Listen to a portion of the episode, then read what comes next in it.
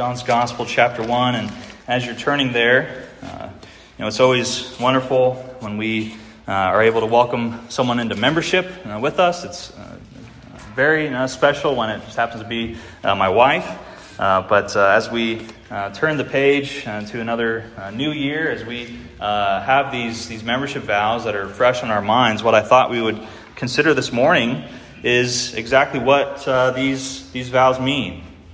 Uh, why are these vows so important? And what's, what's really going on when someone takes these vows into membership in the church? And as we are all taking stock of a new year, and there's things that uh, we hope to accomplish, there's things that we, we want to do, goals that we've set for ourselves, maybe one of those things that's on your mind is, is the church and, uh, and membership in the church, and maybe even just generally speaking about Christ and about what it means to be a Christian. Maybe you're wondering about all of these things. And so, what I want to do this morning is to address some of those questions uh, right from the text itself. Because this story in John's Gospel, from, from the first chapter here, it gives us a glimpse of the beginning of the Christian church, of the very first uh, disciples and followers of Jesus Christ, these followers who would eventually go on to turn the whole world upside down. And this passage, it, it brings us back to the beginning. It brings us back to the very core of what it means to be a Christian. What does it mean to profess your faith and your belief in Christ, and what does it mean to follow Him? What is this all about? And when we get down to it, it all comes back to these few simple words that we'll see in our text, which is come and see.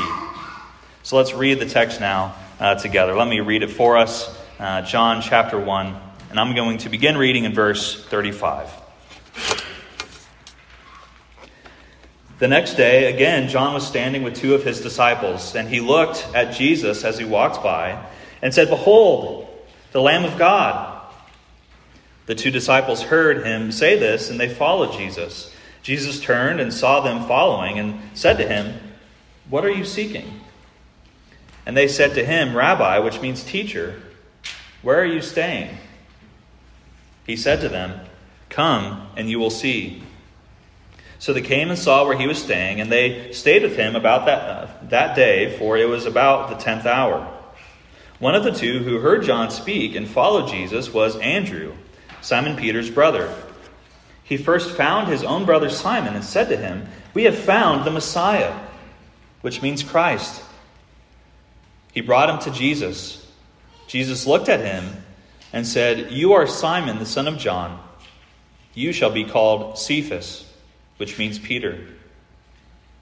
The next day, Jesus decided to go uh, to Galilee, and he found Philip and said to him, Follow me. Now, Philip was from Bethsaida, the city of Andrew and Peter. Philip found Nathanael and said to him, we have found him of whom Moses in the law and also the prophets wrote, Jesus of Nazareth, the son of Joseph. Nathanael said to him, Can anything good come out of Nazareth? Philip said to him, Come and see. Jesus saw Nathanael coming toward him and said to him, uh, Behold, an Israelite indeed, in whom there is no deceit. Nathanael said to him, How do you know me? Jesus answered, Before Philip called you, when you were under the fig tree, I saw you. Nathanael answered him, Rabbi, you are the Son of God. You are the King of Israel. Jesus answered him, Because I said to you, I saw you under the fig tree, do you believe? You will see greater things than these. And he said to him, Truly, truly, I say to you, you will see the heaven opened and the angels of God ascending and descending on the Son of Man. Let us pray. Gracious Lord Jesus, as we have just read your word and now as we hear the word preached, uh, may we be like these uh, first disciples and come and see for ourselves all that you really are our teacher, our Savior, our King, and our friend. Amen. Well, our story uh, picks up at the very beginning of Jesus' ministry.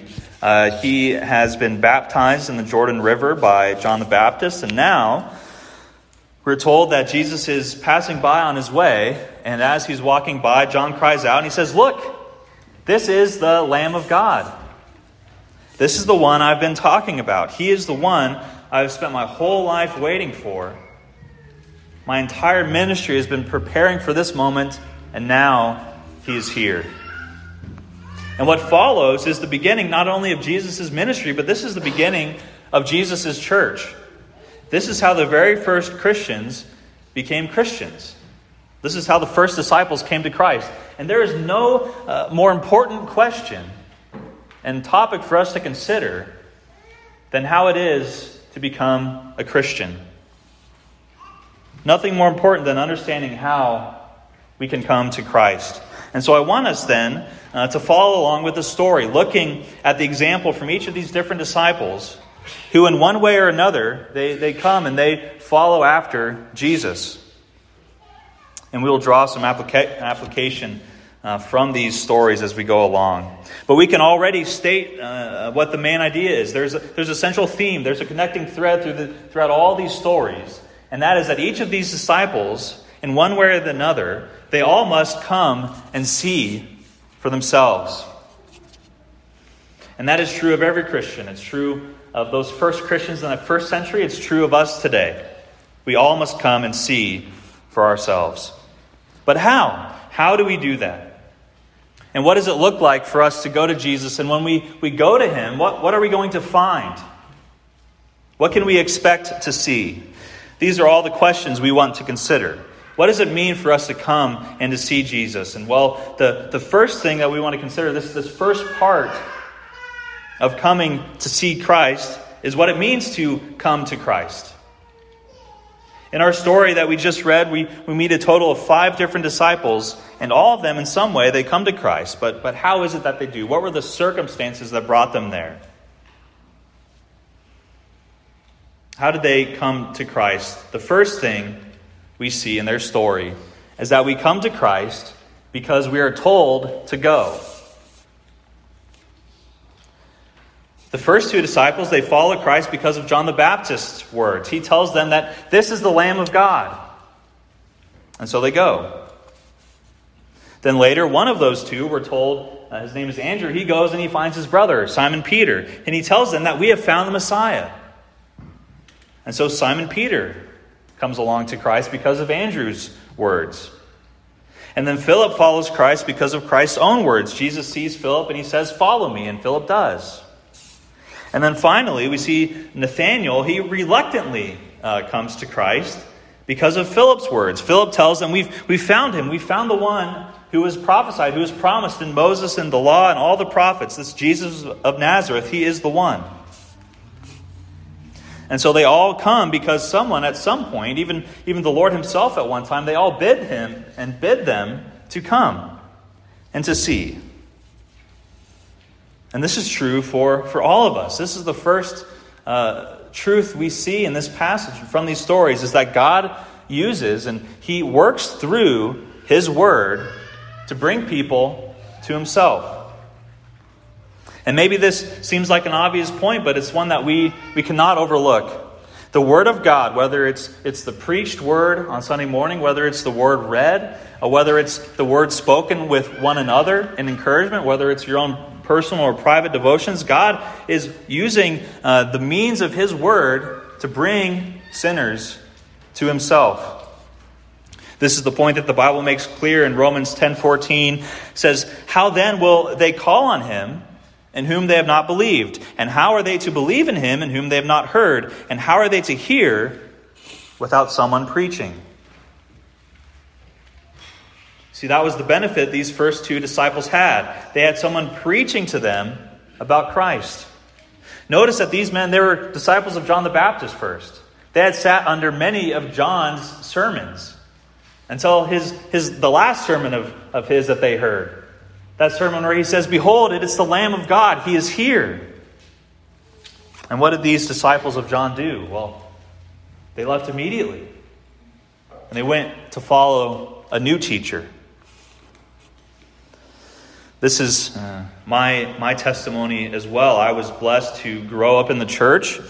I was told about Christ in children's Sunday school. I, I heard him preached uh, from the pulpit on Sunday mornings. I learned about him in the catechism. My, my parents and grandparents re- reiterated that teaching to me throughout the week. And I still have fond memories of, of sitting at the dinner table at uh, my grandparents' home. We would go just about every Sunday after service, and, and we would have lunch there, with, and uh, we'd have lunch with my, my grandparents. And without fail, uh, my grandfather, after, after lunch, no matter how hard we tried to distract him, he always remembered to go to the cabinet drawer where the family Bible was kept.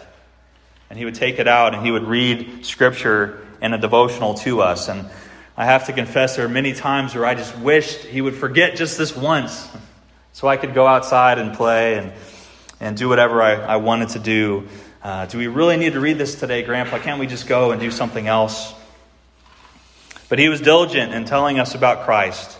But you see, his, his faith had not yet become my own. I was told diligently by him, by, by so many others, to come and see for myself, but I had not yet. I had not yet made that myself, not personally. And that brings us to the second point. You see, I was, I was told to go, but I, but I didn't. And the question is, why not?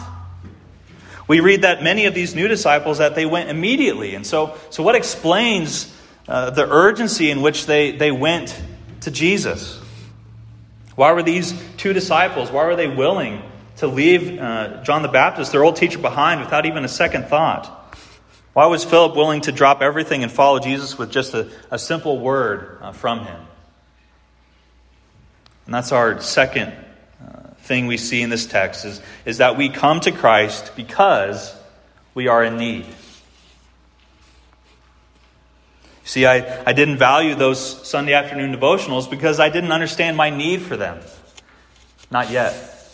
I didn't understand my need for Christ, the Jesus who was presented in those devotionals and in Scripture and on Sunday mornings. But finally, God granted me the eyes to see, to truly see my need, and, and that's what changed everything. I saw what the men in our story saw that they needed Christ, that they needed to follow him. And so here, here's the secret about the church is that none of us have made it. None of us here are perfect. But we're all in need. None of us have, have figured it out. We're, we're all seekers. We're all needy people who are searching for something and, and better, someone. And we found that in the person of Christ. And, and that's what that first vow of, of membership, that's what that teaches us. Do you acknowledge yourself to be a sinner? Do you understand your need? Do you grasp the urgency of the situation? Do you understand that we by nature are uh, sons of wrath and under God's judgment, without hope, apart from His sovereign mercy? That is what those two disciples of, of John understood as, as, as they leapt to follow Jesus because they knew this was the Lamb of God. What is the Lamb of God? He's, he's a sacrificial lamb who takes away the sin of the world, and more personally to them, not just the sins of the world, but, but their sins. My sin. So wherever that Lamb of God is going, that's where I'm going to go too. They need, uh, they knew their need, and they saw that solution. They saw the, the, the, uh, their need walking by, and so they followed him, and so they go and they, they follow him. These two disciples, they start following him, and what does Jesus say? He says, What are you seeking? What do you want? Now, we don't, we don't need to formalize Jesus' words here as if he said, What, what seekest thou? No, what do you guys want? What, why are you following me? What do you seek? He was asking them a question, not in, not in a mean way at all, but he was, he was wanting to uh, have them understand what was really on their hearts and on their minds. And how did they respond? They answer him in a, in a weird way. They, they ask Jesus a question of their own. Well, well, Rabbi, well, teacher, where are you staying? Well, that's odd. Why would they ask that question? Were they starstruck? Were they had they just met a celebrity? Had they no idea what, what to say? Were they stalling so that they could think of a better question to ask? No. It's because they understood their need and they, they knew who Jesus was. They knew the salvation that he brings. And so they asked him, Rabbi, please tell us where you are staying so that we might come and stay with you.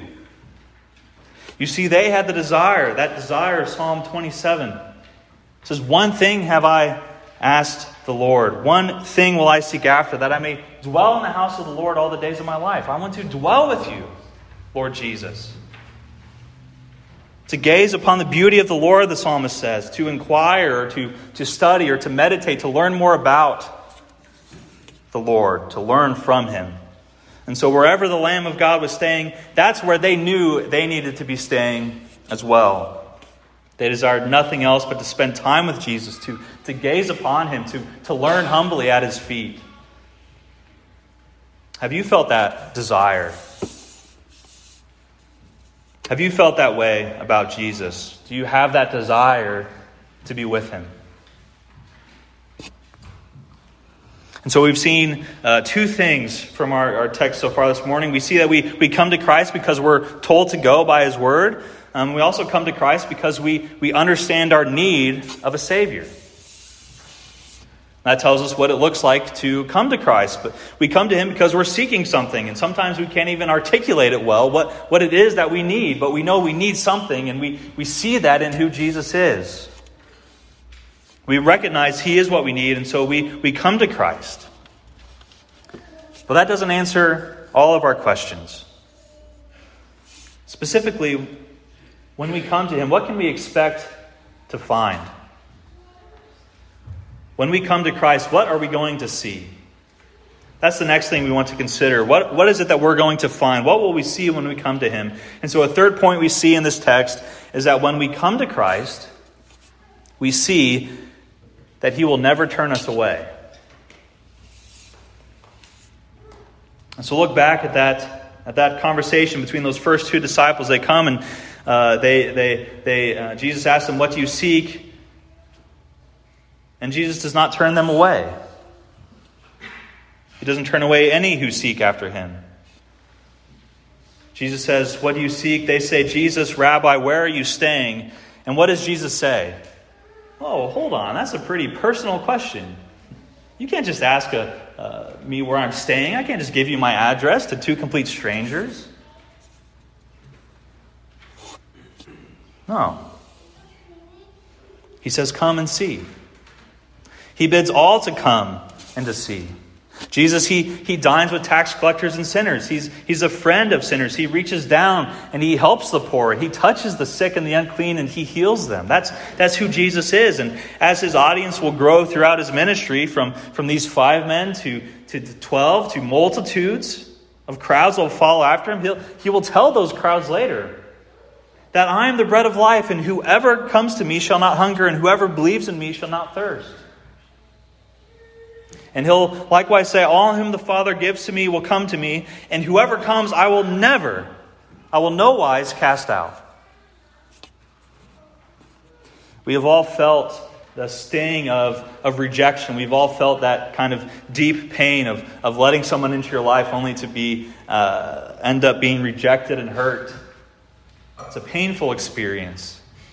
But you see, Jesus, he understood that more than any other human who's ever lived. These same disciples in our story, who were so excited, so eager to follow him, only, only three years later would all abandon him during his most pressing hour of need. As he walked the road to Calvary and on the cross, Jesus would cry out, My God, my God, why have you forsaken me? You see this Jesus, this, this man, he was rejected by men, he was abandoned by his friends, but he will never reject you. And we find that He will never forsake you. And so come to Him. You will never uh, find rejection in Jesus. He will never cast you away. And you might still have doubts about that, and that's okay too, because the, the next thing we see, this a fourth thing we see, is that when we come to Christ, we see that we do not need to hide our doubts. We've already touched on this briefly that the church is made up of, of just a bunch of sinners who also need grace. None of us here have arrived. None of, none of us have made it. None of us here have rock solid faith that never wavers. Sometimes we doubt. And we see this difference in the calling of Philip and Nathaniel. It's fascinating. Philip responds, he responds immediately to the gospel and he, and he follows at once, but Nathaniel is skeptical. And this is what it is in the Christian's life. Sometimes we can feel confident like Philip, and, and uh, we can be on fire for the Lord, and that, that candle can be burning brightly. And whatever God's word says, whatever the Lord said, we, we say, Yes, Lord. We, we leap at opportunities to serve Him. We, we, we love His commands, and His, His law truly is the delight to us. But other times we can feel like Nathaniel, and, and uh, we, we can doubt, we can, we can be skeptical. And that difference plays out across our lives and uh, in different seasons of life, and even, uh, even every day we can fluctuate in that way. And maybe you've not believed in Christ at all. Maybe you, maybe you share Nathaniel's unbelieving skepticism. You, you, you tell yourself, really, you're telling me that that guy, Jesus of Nazareth, is the one that Moses wrote about. You're telling me this book that was completed 2,000 years ago has any, any impact, any meaning, or any importance in my life. Like Nathaniel, we can say, has anything good ever come from Nazareth? There is no way. We're told that Philip and Nathaniel were from the city of Bethsaida, which is, uh, in Nathaniel's estimation, uh, he considers it a much better and more proper place to, to live and to be from than little old Nazareth, which was about 15 miles down the road. And so, truly, Nathaniel, he cannot believe what he's hearing. Nothing good has ever come from Nazareth, and you're telling me now that's the place that God picked for his Messiah to be from. We spent our entire lives, and our, our parents and grandparents and generations before have been waiting for this Messiah, and that's where he's coming from. I don't believe that for a second. But this is so vital that we can't miss this. How does Philip respond to Nathaniel's snarky questioning? How does he respond? Does, does Philip load up uh, a Ligonier's 10 part uh, series on his phone on classical apologetics? Does he start laying out the cosmological argument? Does he start uh, turning all uh, to, to all these different uh, Anselm's ontological uh, arguments or, or, turning to any of these other, other apologetical means? He doesn't. There's no argument to be made. And now let me be clear that faith in Jesus Christ is in every way reasonable, and our reason and our faith work together. And there's, there's there good uh, use and good uh, uh, reasons to have those kinds of, of, of, arguments as we lay out the case uh, for, for belief uh, in Christ. Those are good things. But you cannot be reasoned into faith. But you come by faith. Faith comes by hearing. And that was Philip's answer. The only answer he could give to doubting Nathanael was come and see for yourself. So, what are your doubts? What are your reasons? What are your questions? None of this is real. Or God would not accept me if I came to him. Or I have no need of God to begin with whatever they are, whatever doubts you have in Christ, when you bring yourself to Him, bring those doubts with you. Because when we come to Christ, we see that we are not, not only are we not rejected, but even when we bring all of our doubts, we also find that when we come to Christ, we see that He already knows who we are. He already knows what we're struggling with. He already knows all of our doubts. As Nathaniel, um, perhaps even reluctantly, he agrees to go with Philip to come and see this Christ for himself. And before he even gets there, we read that Jesus calls out to him and he says, Behold, an Israelite indeed, in whom there is no deceit. And Nathanael answered him and he says, How, how do you know me? We've just met. How do you know my name? Nathanael, he was an Israelite indeed. Why does Jesus call him that? What does he mean by that? Well, it's because Jesus knew him. He knew this man, Nathanael. He knew that he was a student of his Hebrew Bible, of our Old Testament. He knew that he was an Israelite, a son of Abraham, a child of the covenant, someone who had dedicated his life to the teaching of Moses, to the law, and to the prophets. There is no deceit in him regarding that. And Jesus acknowledges that fact. Jesus knew this man, he, he knew the desires of his heart. And is not that not the most pressing thing that our society needs? At least one of them. How, how often have we heard something like that? Like, nobody understands me. Or nobody, nobody gets me. Nobody understands what I'm going through. Have, have you felt that way? Or maybe you do feel that way.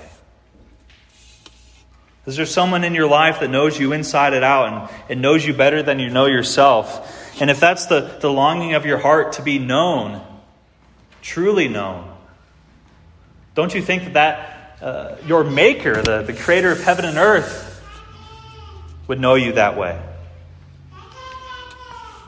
And not only that, but we also see another thing we see is that when we come to Christ, we see that He already knows everything about us. Look at how Jesus answers Nathanael. He says, uh, How do I know you? Well, before Philip called you, when you were under the fig tree, I saw you. I saw you there, Nathanael, underneath that fig tree. Now, fig trees, they, they play an important part in our Bibles.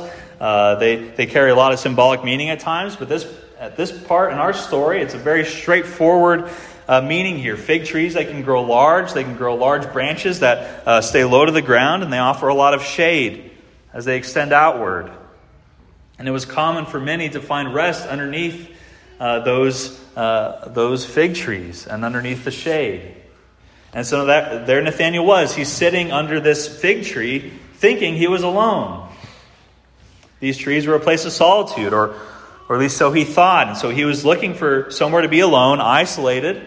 We don't know why, so that he could think, so he could quiet his mind. Maybe he's even reading Scripture, meditating on, on Scripture, and in prayer. We, we don't know, but we do know that he knew that he was alone. But Jesus knew where he was. And that's why, when he hears that, Nathanael can exclaim that you are the Son of God. You must be the King of Israel. No one knew I was there. No one could know I was there. But you did. And he knows all about us. He knows every detail. And that's, that's either a very comforting thought or a, a terrifying thought.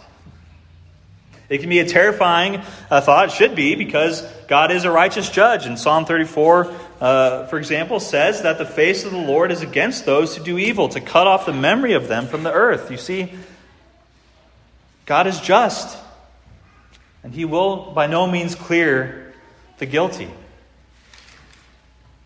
But there is mercy in Christ, and the psalm also says that the Lord is near to the brokenhearted and saves the crushed in spirit. The, the great uh, Puritan Richard Sibbes, he, he sums it up perfectly, and he puts it this way. He says, There is more mercy in Christ than sin in us. There is more mercy in Christ than sin in us. And so the question for us this morning is Are you in Christ?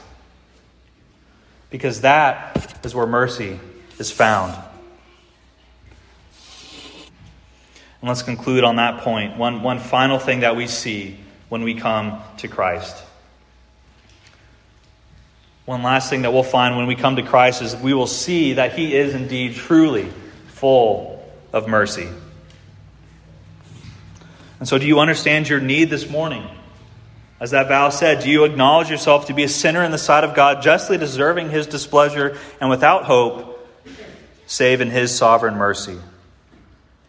See, that is true. Every, every person here, none of us have arrived. We are all sinners in need of this grace. We see that's not the only vow that we, we take. That second vow asks us about the precious words of the gospel. It asks, Do you believe in the Lord Jesus Christ as the Son of God and Savior of sinners? And do you receive and rest upon Him alone for salvation? As he is offered in the gospel. You see, Jesus is the Lamb of God. He is the one who takes away the sin of the world. Every Christian from these first two disciples all the way up to today, we've all confessed. Every one of us, we have all confessed the same thing. Isn't that a wonderful, marvelous thought? For the past 2,000 years and even before, God's people have all confessed the very same thing. That is the essence of our vows. That's what it means when we make this profession of our faith. We confess the same faith with the rest of the saints throughout the ages, and we have all come, and we have all seen for ourselves, we've all confessed the same thing that we have come to Christ. And we confess we have tasted for ourselves, and we have seen that the Lord is good, that He is the Lamb of God, that He has taken away every one of our sins. And when we were without hope, we found mercy in Christ. And if all of that sounds too good to be true, but come and see for yourself. Let's pray. Jesus, we, we love you. Thank you that you never leave us or forsake us. Thank you that you answer our questions and our doubts. We are free to bring those along with us when we come to you. Thank you that you are not ashamed to call us friends. And thank you that you are the Savior of our souls and that you'll never let us go. Amen.